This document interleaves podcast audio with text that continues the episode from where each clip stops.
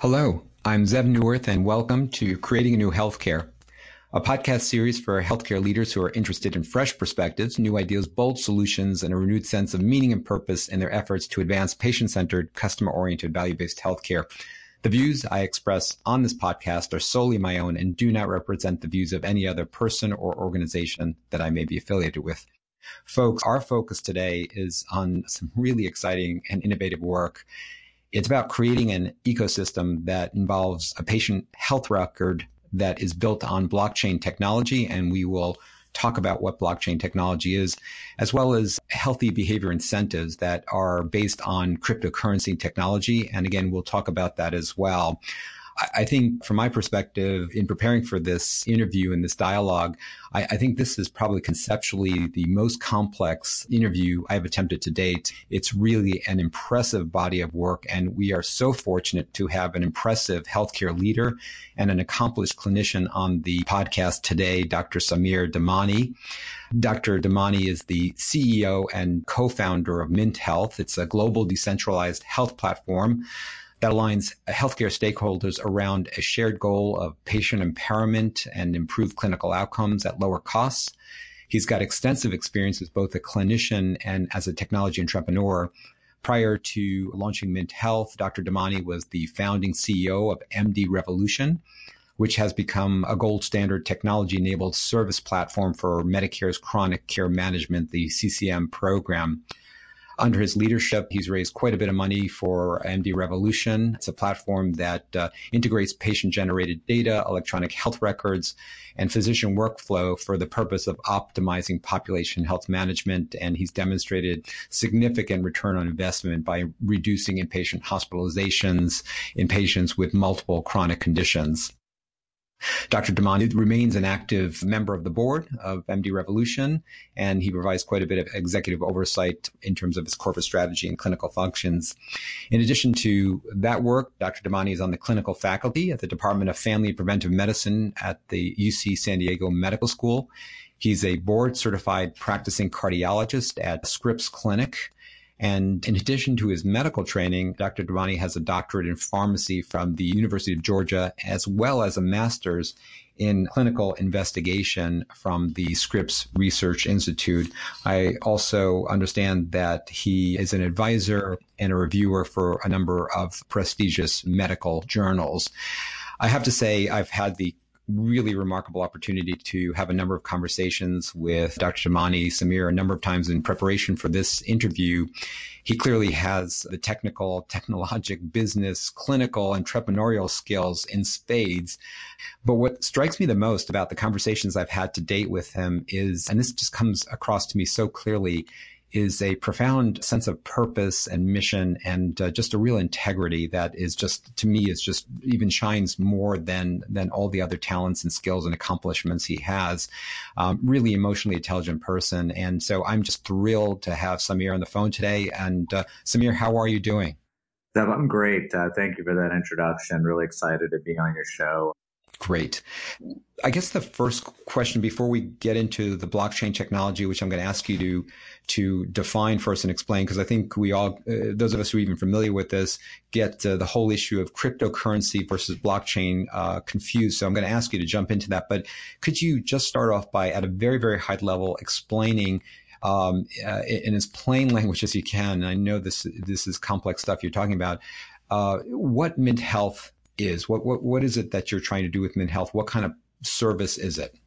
Yeah, so we're a platform as a service. And what we're doing is we're leveraging the distributed ledger technology that is blockchain to do two things. One is to enable existing applications where patients are captive participants uh, of a population uh, that's being cared for. So it could be a device company, it could be a, a payer like, you know, an Aetna or, or a commercial payer or a government payer, anybody or an employer where now what you're doing is through the ability to use blockchain, you're giving patients an ability to have a repository of health information that they control, they can share um, at will. So it's no longer, the data is no longer siloed within an electronic health record system, but rather there's a copy that they have that's also um, additive to their data on blood pressure they may have at home or blood sugar or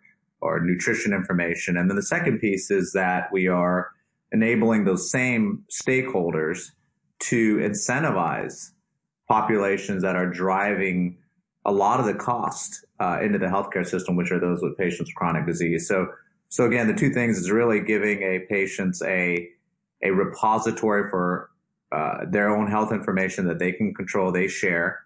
And, and the second piece is an incentive model. So think of it a loyalty program on the blockchain for patients uh, with chronic conditions. Okay, so you've, you've got so so as I understand it, I mean it's it's a personal health record, and then uh, and then it also embedded in this sort of and the only way I could I can I mean I really like the word and I know you use this in a lot of your descriptions uh, this idea of an ecosystem. It, it's it's not just one thing. It's actually uh, I, I, don't know if there's a better word to describe it, but it, it almost seems like a uh, you're putting together a, a healthy behavior economy. That's it's an economy around healthy behaviors, um, and and that at a high level is what uh, Mint Health is enabling by leveraging specific technology Mm-hmm. What let's let's just pick up on that for a second because because you, you, didn't use that phrase. It just came to mind after I, I, read reams of, of descriptions and, and the white papers you put out, which which by the way are fantastic. They really are. Um, uh, the, the, this idea of a of a of, it is an ecosystem because there's so much involved in you know under the hood of what you're building, and you're you're aligning and you bring so many different stakeholders together in a very very elegant way. So ecosystem makes a lot of sense. Uh, but the, this idea that it is you're you're forming an economy that is promoting healthful behaviors. So what, what do you like about that phrase? Or and you might be you might have used it. I just you know it just was the one that's come to mind to, for me. Well, I mean, I think when you fundamentally look, I mean, my training as a cardiologist is has been very focused on what we call episodic and catastrophic care. In other words, uh, epistrophic care and um, typically, you, you know, I came, you know, to the conclusion in 2011 when I started my first company that, you know, patients, especially those with multiple chronic conditions, um, tend to be tend to lack an awareness around a lot of what they need to do, and even if they didn't know what they needed to do, uh, they don't always do it. And so, building models which allows physician extenders to start to reach out to patients in between office visits uh, was very, very, made a lot of sense because that's when a lot of the things that could be prevented, complications, uh, making sure people are taking their meds, all the things that need to happen happens, you know, outside of the clinic. I mean, you might be in a 10 minute office visit,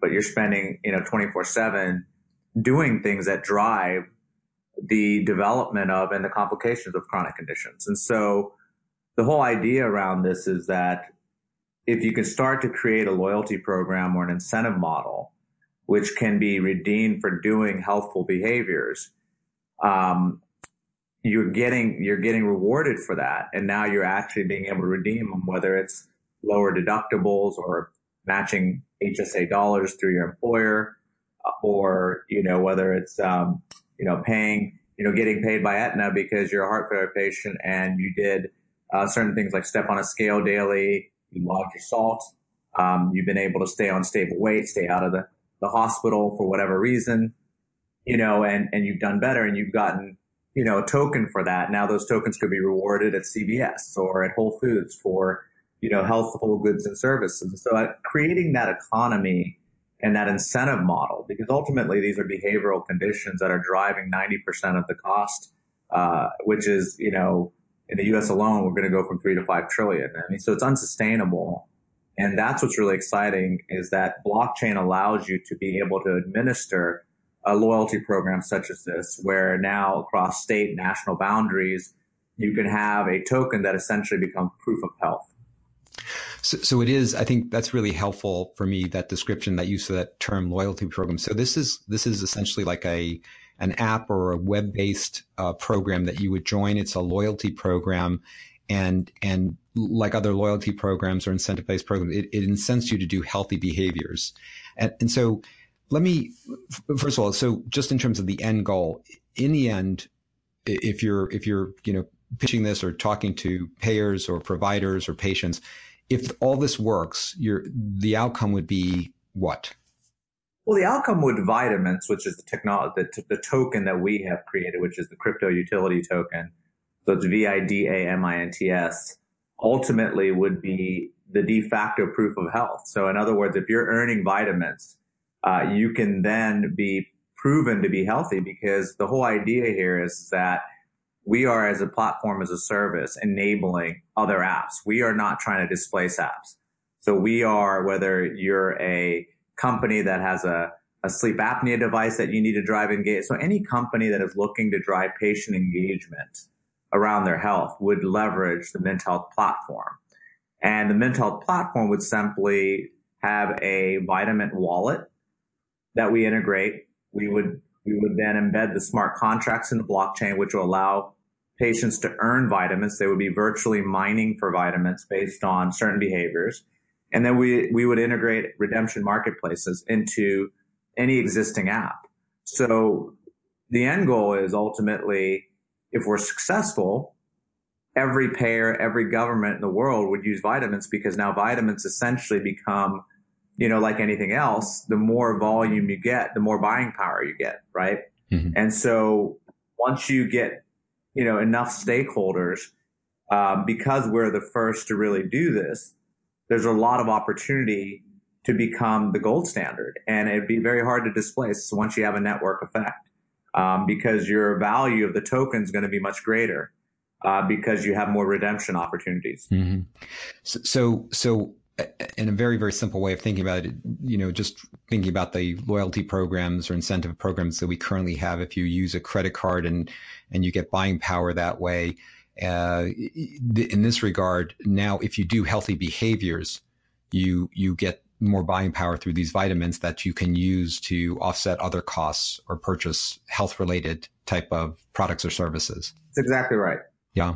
So let's pause for a second. If you could really quickly just define blockchain uh, technology and your your system is built on that, and and then also uh, the cryptocurrency, the Vidamint token is built on that. If you could just explain that, and and and then what i'd really like to have you do is uh, take take us through what what would it be from a patient's perspective? I I, I download this app, I, I, get onto the website, and then what's my life like? What does it look like?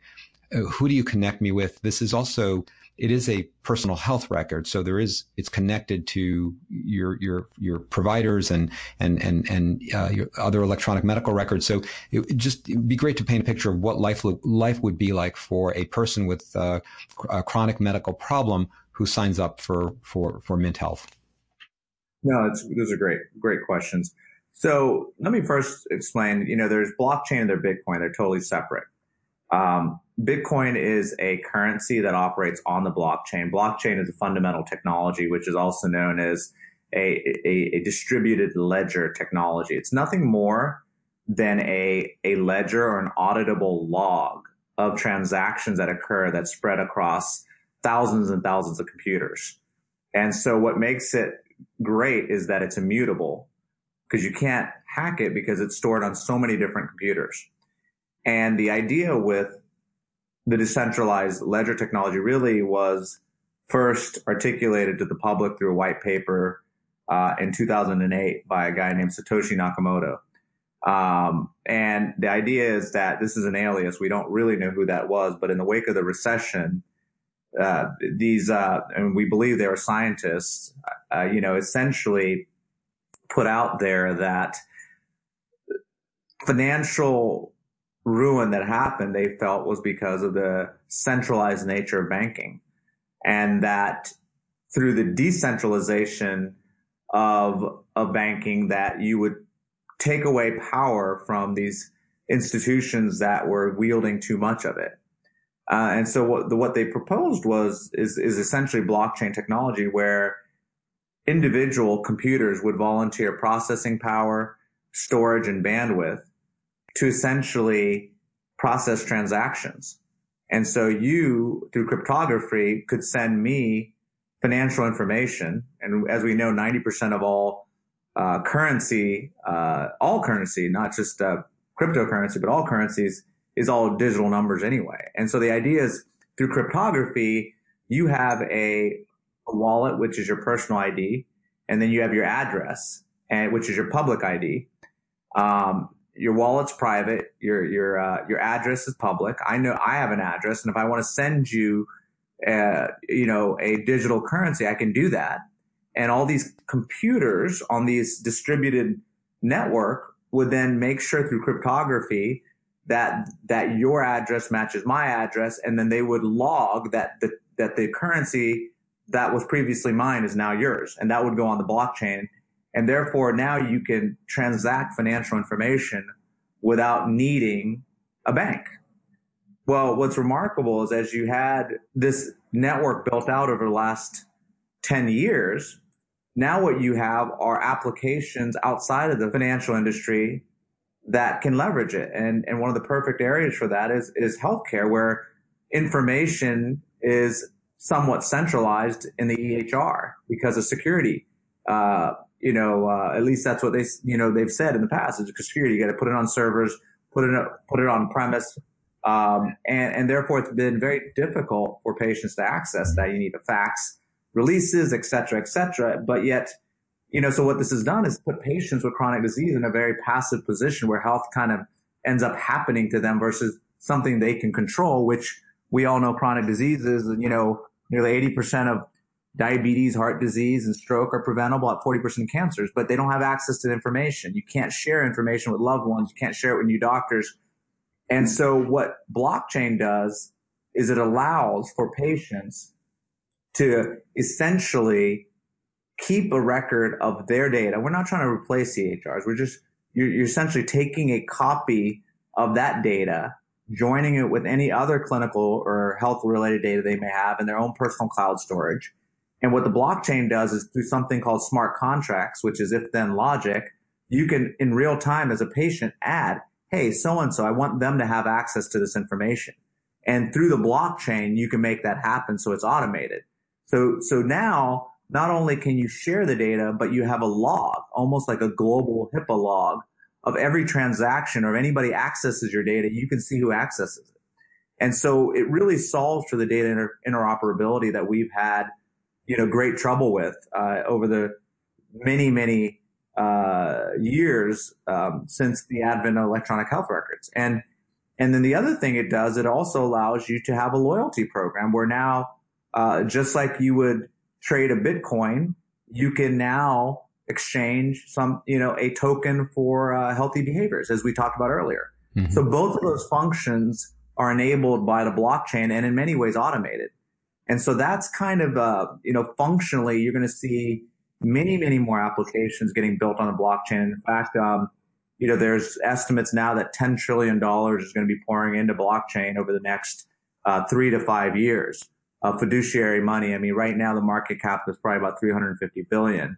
So we're really talking about the next wave of the internet um, applications and any entity, um, any middle person um, that that is required because of a trust-based system would essentially be disintermediated through blockchain, and that's that's the beauty.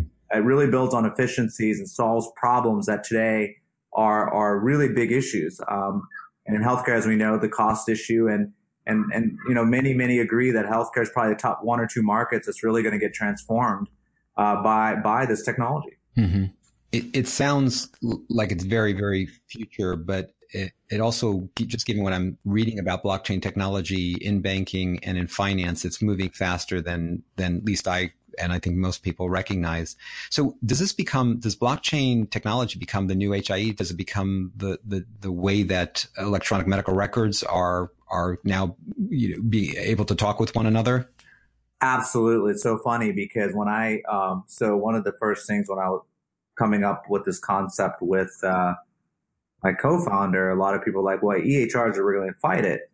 Um, and I said, well, I know, you know, I know the CEO and, uh, or the, the founding CEO of Greenway uh, Health, which is a very large EHR company. And uh, let me talk to him about it. And, and he said, you know, Samir is like, I want to, I want to be involved with this because I've been talking about data liquidity for over a decade now, mm-hmm. and the HIEs just didn't get to where it needed to go. Right. The HIEs were meant to do that, but they haven't. Mm-hmm. And it really hasn't put the control in the patient. I mean, it's, it's in some ways made it easier for some hospitals to get it, but, but the EHRs haven't really been built around accessing those HIEs. A participation in the HIEs has been somewhat, um, fragment and sub, fragmented mm-hmm. and suboptimal. And, and, this is about, you know, patient centered control. Mm-hmm. So, um, so long and short of it, absolutely. This is really going to solve the HIE and some of the uh, some of the issues that the HIEs were supposed to solve and the data interoperability issue, mm-hmm. which ultimately comes down to, you know, patient empowerment. I mean, how do we empower patients? Because ultimately it's about, it's not about what we do as, as, as physicians, but rather it's what patients do mm-hmm. as patients with chronic conditions, because mm-hmm. ultimately they have the ability to prevent both the advent of the condition, but also the complications from it. Mm-hmm. Now, you're you're. Fo- I'm going to jump a little bit here, but you're focused on um, p- patients with chronic com- uh, chronic medical conditions.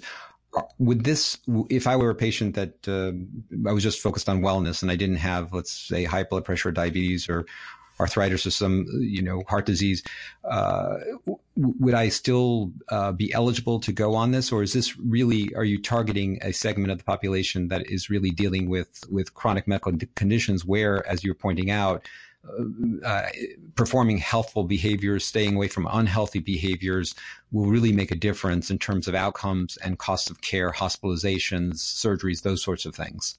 Yeah, no, we are not, you know, listen, the biggest issue we're finding is that the, the greatest need um, and desire for those with uh, captive populations is to manage those with chronic conditions. So that's where our customers are right now. Mm-hmm. But the reality is any any application where you're, you know, you're trying to drive consumer or patient engagement. For example, it could be Fitbit that uses Vidamints to drive Fitbit engagement, right? It could be uh, any any application because it's not, again, we're not trying to push an app mm-hmm. on people. What we're trying to do is we're just building the ability for any app to become a portal, port, portable repository of health information. So Fitbit wanted to create a personal cloud storage for patients to then put EHR data, to put blood pressure data. They wanted to integrate HealthKit information, sleep data uh, from different sources. We would do that by blockchain enabling their app. And then we would also do it via Vidamint enabling. So we're creating essentially a Vidamint wallet and a blockchain capability. And that's kind of where we are. We're not trying to create an app or focus right now. Our customers that we're talking to are most interested in, mm-hmm. in chronic condition management. Yep. But, um, but in terms of, you know, what our goals are, it's really about building the, the, the capability for creating this personal repository health information and this loyalty program for whomever right and whatever app um, has a captive population. Right. I, I, boy, I have so many questions and I want to jump into like who your customers are and, and who your primary customers are, secondaries. But before we get to that, let's, you know, as I was reading through again your white papers and it, you, I, maybe I've been reading too much uh, about what you're doing, but I, I see a world, uh, at least the picture, and I'm not sure this is what you want to come across or, or, or it is, but you know, I see a Mint Health or Vidamint world where literally, you know, I sign up to this app, uh, uh, uh, and um, I, I, get these uh, these uh, you know uh, bitcoins or these these these virtual currencies for performing healthful behaviors, for signing up for educational programs. It it becomes this becomes my world. This becomes my life where I'm gaining currencies, uh, you know, just like in any other loyalty program by, by being healthy, by doing healthy things. Uh, and, and that, that's exactly right. Is, so how do I set up the program? And then what's my life look like when I'm, when I'm, I'm on Mint Health? Well, so, so as a patient, you would,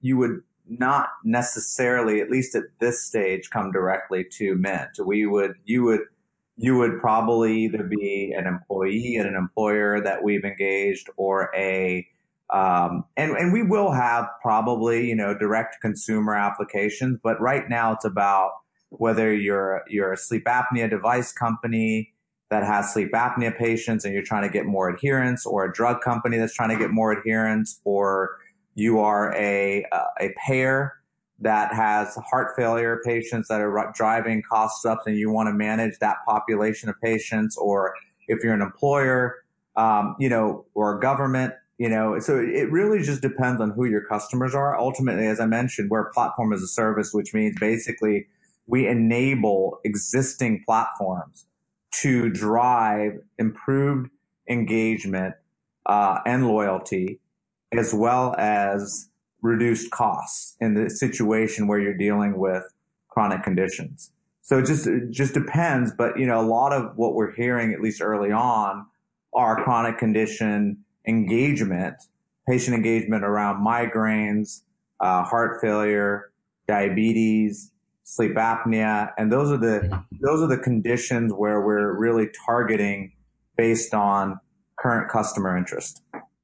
So, so, so yeah, just to punctuate that point, and again, uh, for those folks who've been listening to the podcast series, you're familiar with this, but the when you talk about those sorts of chronic diseases and and the um, adherence to taking the medications uh, or or just doing the healthful behaviors, adherence for decades has really been in the range of 30 to 50 percent, 50 percent at best. Um, and typically with a chronic disease like diabetes, it's it's such a hard thing to to do all the right things that uh, that adherence with the appropriate behaviors, including medication taking, usually is closer to that 30 to 40%. And so what you're saying here, so this is a major, major problem and the consequences are huge, both in terms of personal health outcomes, as well as the tremendous cost of care to the individual, their family, and of course to the, their employers and to uh, the, the payers of, of, of healthcare, whether that be the government, CMS, or, or commercial payers. And so you you you are in essence you're saying we're the solution to that in terms of moving that adherence from the 30 to 40 to 50 percent range up to a point where it's really going to make a difference in terms of lowering costs and improving health outcomes. Yeah, that's what drug adherence. that's one area, but that's what drug adherence. Mm-hmm. But you know, it's it, it could be you know a heart failure population where now you're just getting them to stay out of the hospital, right? And heart failure, as we know, is it's the leading cause of readmissions in this country. It's one of the leading, I think it's the leading cause of admissions too. I mean, I know nearly, nearly 35% of all hospital admissions are heart failure and 50% are readmissions. Mm-hmm. So you start to tokenize behaviors of heart failure patients. We know as, you know, as a cardiologist, I know that just getting patients to weigh themselves daily so that when they put on more than three pounds of weight, they've known that maybe they took in too much salt um, so you tokenize that behavior alone, you could probably save millions in hospitalizations for payers and employers. So, mm-hmm. I mean, something as simple as that mm-hmm. could drive significant value, mm-hmm. and that value would be retained in the token. So by by an employer purchasing one million dollars mm-hmm. of Vidamints to run a Vidamint campaign for heart failure, they would potentially see three to five million dollars in in hospitalization reduction and, and cost reduction. And therefore, now you're transferring the value of that token back to the employer, which then leads them to buy more Vidamints. And there, what that creates is now this economy of scale. So that way you are now, the economics start to play out where you become, you know, again, this platform for running campaigns for any kind of condition that ultimately is causing pain to individuals and, and, and those who are responsible for those individuals. Mm-hmm. So, so you use the word tokenize. I, I think this may be the first time I've heard that. So it's great. So, so just to make sure people understand and, and it may be obvious, but just to go back over it. So I'm a patient with heart failure weighing myself daily is important because if I start to put on a bunch of water weight, um, it'll start to fill up my lungs with fluid and uh, I'll end up in the emergency room or the hospital. Very hard to get people to uh, comply with that and to weigh themselves every day. And you're saying by tokenize, you mean if I'm a heart failure patient, if I do that, what will I get? You'll get Vidamints. You'll get tokens for it, mm-hmm. right? You'll you would you would essentially build a mechanism where now the smart contract would say when data comes into uh, the personal cloud via whatever app they might be using, right? That smart contract is if then logic. So they would see weight being entered, you know, call it seven days in a row, right? And, and you would get a Vidamint for that, right? And so things, you know, mechanisms like that, there would also be self-logged information, which might get a certain amount of tokens versus validated information, like a hemoglobin A1C, mm-hmm. which, uh, is less likely to game the system, right?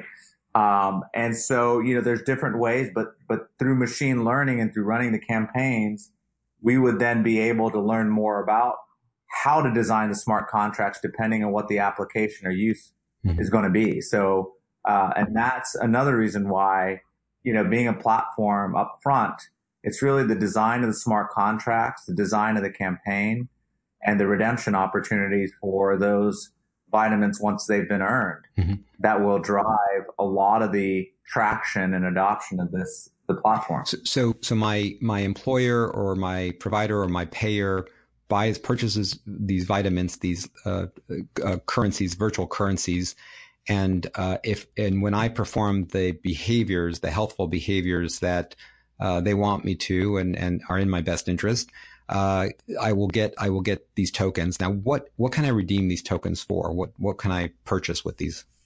Initially, it'll be very it'll be closed e- ecosystems where you know an employer might you know let's just take a retail store. We're talking to an organization right now that, um, in fact, uh, we're talking to company Higi. Higi is a uh, a company that has 11,000 kiosks across the different retail environments across the country.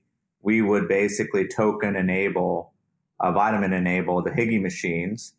And now basically patients would be getting, you know, tokens based on certain behaviors. And I'm sorry, your question was. Yeah. What, what can I, yeah, I have these tokens and I mean, can I go out and buy food with them? Can I buy, what, what can I purchase with this? What kind of purchasing power does it give me? Exactly. So then those Vidamints would then be used to purchase right in the stores up on the retail uh, location that that you're an employee of, or it could be used to get uh, HSA dollars, right? So you could get you know 100 Vidamints, and for every you know 100 Vidamints, you know you're getting now HSA dollars, or it could have you be eligible for a different plan, or it could you know pay down your deductible. It could be used for copays, office visits. You know, it could be used for copays for your prescriptions.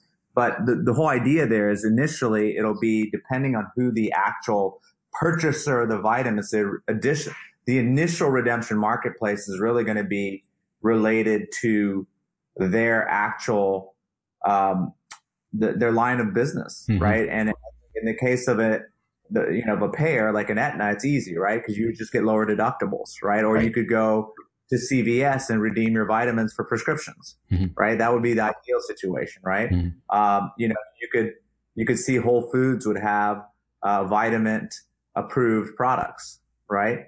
Where you could buy healthful goods and services, which is different than somebody getting cash, which which many employers do. I mean, United actually is paying fifteen hundred dollars to patients with diabetes, mm-hmm. or I think the program is called Motion so they're paying fifteen hundred dollars for using a Fitbit, right? I mean, so there's precedence to where where payers and employers are paying hundreds and in some cases, many cases, thousands of dollars uh, in cash, um, which can be used on anything. You know, while in this situation, you're actually now taking a token that can be used for specific things within specific environments because it can be programmed into the uh, smart contracts. Right. So you're you're. I think what's what's nice about this is that you're like you say it's the the you can redeem them for and you get buying power for things that actually will continue to improve your health. That's right. Yeah, that's really that's really neat. Now, so so I see uh, now I'm beginning to understand the the kind of incentive part of it. What about the um, the personal health record side? Where is this pulling information from and and and you use in, in the descriptives a lot about this alignment uh, principle. And and then who gets this information and and and how is it protected? So i know it's not you know going to outside sources that i i may not want it to get to. Well you know again it comes down to who your who your customer is right? I mean remember we're not just going out and doing this blindly. We're working closely with specific customers. So let's just take a customer is a employer. Okay. Uh, a large employer that wants to Vidamint enable, you know, a diabetic and heart failure population because that seems to be at least initially where they want to go. Right. And so we would dev- design Vidamint campaigns, right, around those two, two specific conditions. Right. And as part of that data, we would, we could get data via you know, a EHR integration or whether it's a front end or a back end integration. In this case, it might be a front end where we're getting the patient's username and password and we're able to import their data based on their permission into their personal cloud. And then they're adding data from, you know, they're uploading CDs or DVDs to their personal cloud storage, which then has pointers to the app, right? So it's just an API integration into the blockchain where data now is being ported into the blockchain under, uh, excuse me, not into the blockchain, using the blockchain uh, into a personal cloud storage. So the data is not being stored in the blockchain; it's, it's, stored in the cloud, but it's being protected. And as you know, all that data has to have has to be organized in a manner that where all the metadata is is is put in a way where it can be surveyed, queried, and then there has to be pointers to that data in the blockchain, right? So all that organization is is actually something that my uh, our foundational ecosystem partners, uh, you know, Nucleus Health and MD Revolution, with Nucleus Health doing the data management side because they do this for, you know, health uh, imaging, right? So they do this medical imaging. They've done exactly that. They've taken data, put it in the cloud, and using the blockchain, uh, they're able to now transfer and share that data to a Chrome-like browser for anybody that wants to view it, mm-hmm. right, in real time. And so so that data management piece is is a key competency that we've developed as well as patient engagement, really, which really comes from the the MD Revolution experience. But um, but at the end of the day, if it's a health system or a a hospital um, or a payer, you know, we would pick health systems and say, all right, we could do a backend integration through HL7 or other mechanisms and pull, you know, data on thousands of patients at once into the personal cloud storages for each patient. Um, and then again, the smart contracts and the blockchain would just be a permissioning mechanism, right? So the patient says, Hey, I want Dr. Jones, you know, uh, to access this data, um, because he's my cardiologist. And then they, you could do that. The patient could control that via permissioning in the blockchain. And at this, at the same time, the data is sitting in the actual cloud. And so the patient controls, if anyone accesses it, essentially uh, the patient would know because mm-hmm. it'd be it'd be in the blockchain, um, and it's sitting there encrypted because you know by HIPAA HIPAA rules you have to do that. And the beauty of this is if Mint Health goes away, you know what? That patient still has their personal cloud storage and their data there. Uh, you know, one of the things we, which I thought was quite funny, is you you see Apple going out talking about how they're going to become this this health record data, and I'm like, you know, you're basically going from one silo to the next. And I, I just, I don't think that that's the right thing. I mean, you know, for people to trust their HIV test or their cancer diagnosis and have it be on Apple servers, um, you're just, you're just taking one silo to the next. While this mechanism is really about patient control and patient empowerment because they now have data access. And if they want to share that data, guess what? They actually share it in exchange for Vidamints. So not only can you do campaigns for specific diseases, but as our database goes, now drug companies and life science and academic organizations mm-hmm. come and say, listen, we want to do a campaign for data on patients on specific drugs and outcomes. So they would then go to the marketplace and essentially have a ability to say, Hey, in, in exchange for this data, we will offer you Vidamints. So now what a novel concept. Patients mm-hmm. are actually getting paid for, in, for, for entities using their data.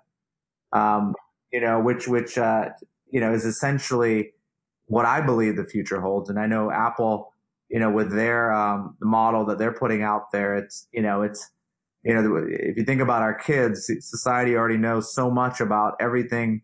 Um, you know, our kids and and we do, and and, and you know, throw health data in another silo on top of that, given what's happened with Facebook and some of the things recently, to me is a pretty scary concept. Mm-hmm. Yeah, no. So it sounds like this blockchain technology really is a lot more secure, safer, and controllable than than even some of the other uh, platforms that are being offered out there. Um, so so I'm on this. I, I am beginning to understand the campaign and and how I get these Vidamints uh, for behaviors and even things like sharing my data.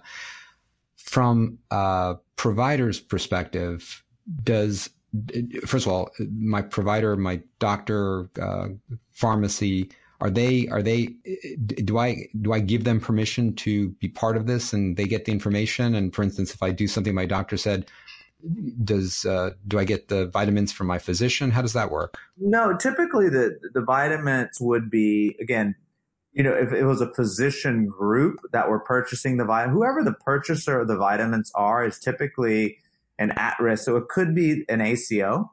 Got it. Right. Mm-hmm. So an accountable care organization that basically is managing a risk. Just think about managing risk. Mm-hmm. Uh, any entity that's managing risk typically has an incentive to drive a specific patient behavior, right? That's basically what managing risk is. If you're a health plan, if you're a government, if you're an ACO, um, HMO, right? A Kaiser um, would be a perfect example. Kaiser could Kaiser could easily be a great partner on the Vidamint side, where they've created an incentive model where their patients are getting Vidamints, right? For redemption, for all kinds of things because it's a closed system, mm-hmm. right? Uh, in addition to ultimately where you're able to redeem it, you know, at much larger places, like I mentioned, Whole Foods, Amazon, etc.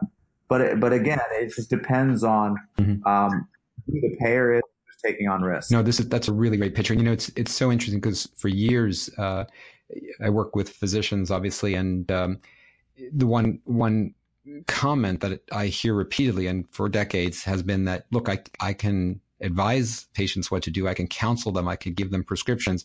I can't I can't make them do anything, right? They have to do that for themselves. And so exactly.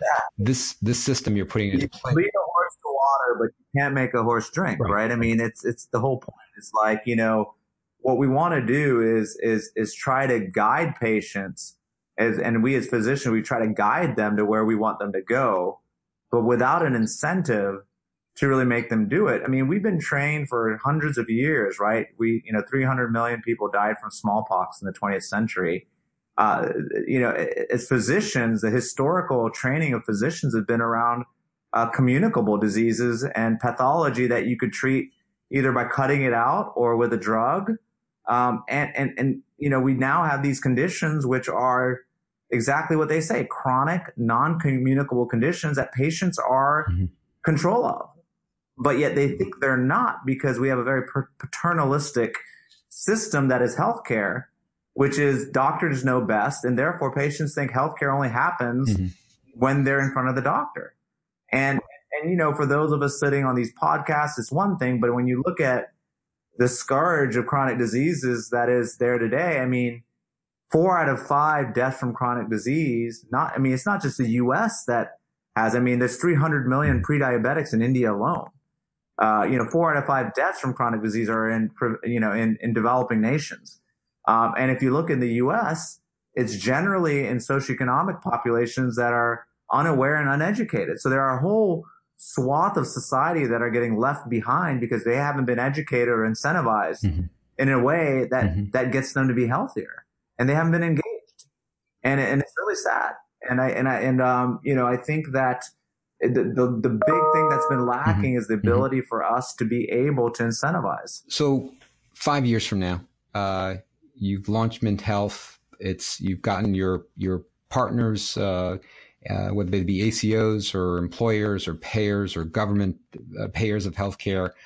What uh, what what does healthcare look like in, in, in five years in in a in a Mint Health world in a Vidamint world? where, where you know where I'd like to see, and in five years is a very short time frame. But you know, I, I think you know uh, most cynics out there say nothing's going to happen in five years. I would say that um, the one thing that I'm excited by is is the level of if you think about government regulation. I mean, the governments have been really powerful in moving healthcare forward. I mean, the the um, HITECH Act, I think it was 2008, you know, really drove um, the use of and adoption of electronic health records. The next phase, what we're seeing a lot of the regulatory environment is really pushing patient engagement. Um, and, and for the exact, for the, all the reasons I just mentioned is that, you know, Medicare and we all know that we're headed straight for a single payer system because, you know, the costs are unsustainable and we're at a 5%, uh, just in this country, 5% annual increase in healthcare costs. We're going to go over 5 trillion.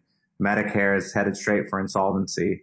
So what we're finding is there's just an intense, uh, regulatory tailwind around, um, you know, around patient engagement. And what we're finding is those that are for profit uh, entities are, are really trying to engage out of the hospital. I mean, we've mm-hmm. talked to a number of Fortune 100 and 500 companies that are in healthcare that are really all about looking at out of out of hospital engagement. And in a Mint Health world, what that means is to really drive out of hospital engagement. Um, you're going to have to uh, essentially find ways to incentivize the kinds of behaviors on uh, that you need for patients to really do. And and otherwise, I just don't see if without the incentive model, it's going to be really tough. And so, um, and if and if done right, those incentives can yield great ROI, and we've seen that um, with high touch care by itself with MD Revolution, where we were able to drive you know five to one ROI in in, in, in Mississippi uh, on a population of 3,500 patients, where every dollar Medicare spent, they got five in, in return. And so um, building novel methods mm-hmm. for patient engagement is is really front of mind of every single mm-hmm. Uh, healthcare company and even companies mm-hmm. that are not in healthcare but want to get into it. Mm-hmm. Uh, big companies, um, uh, you know that uh, even big companies like Microsoft. So so I think you know really the triple aim, the quadruple aim, the, the Mint Health world is one where incentives will become mm-hmm. part and parcel of how we manage chronic disease.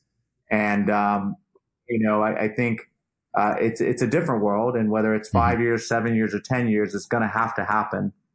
Um, but that's kind of that's kind of my view of the world that that uh, we have to dramatically change the paternalistic mindset and start to really empower patients. And you can hear a lot of patient empowerment, um, you know, lip service, but the reality is patient empowerment is really going to be driven by uh, incentives. Mm-hmm. You see a role for disincentives as well in in in the future? So, for instance, uh, you know, uh, one issue we know is that uh, lots of uh, people use uh, emergency rooms inappropriately.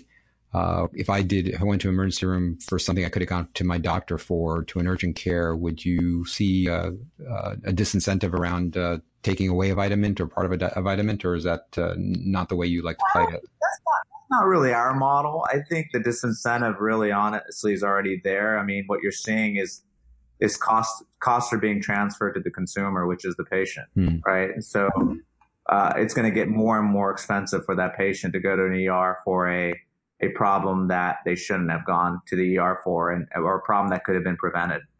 And so a lot of that cost has got to go somewhere. That three to five trillion uh, it, it's just not sustainable. So where does the cost going to go? It's going to go uh, either to taxes or directly to the patient. And um, if, if it goes to taxes in the next 25 years, I mean, we have 10,000 people turning 65 every day. We're going to have 100 million people over the age of 65. Our kids are going to be handcuffed with one out of every two dollars they spend on on taxes if we if we uh, for healthcare uh, if if uh, if we don't do something dramatic. And so you know, I think the, the transfer on the disincentive is going to happen. What I'm hoping is happens that we we continue to see the regulatory movement towards out of hospital engagement and education, and we continue to see novel business models like Mint Health crop up to really drive meaningful improvements in population health. Yeah, that's great. No, that's really wonderful. Uh, what what are I mean?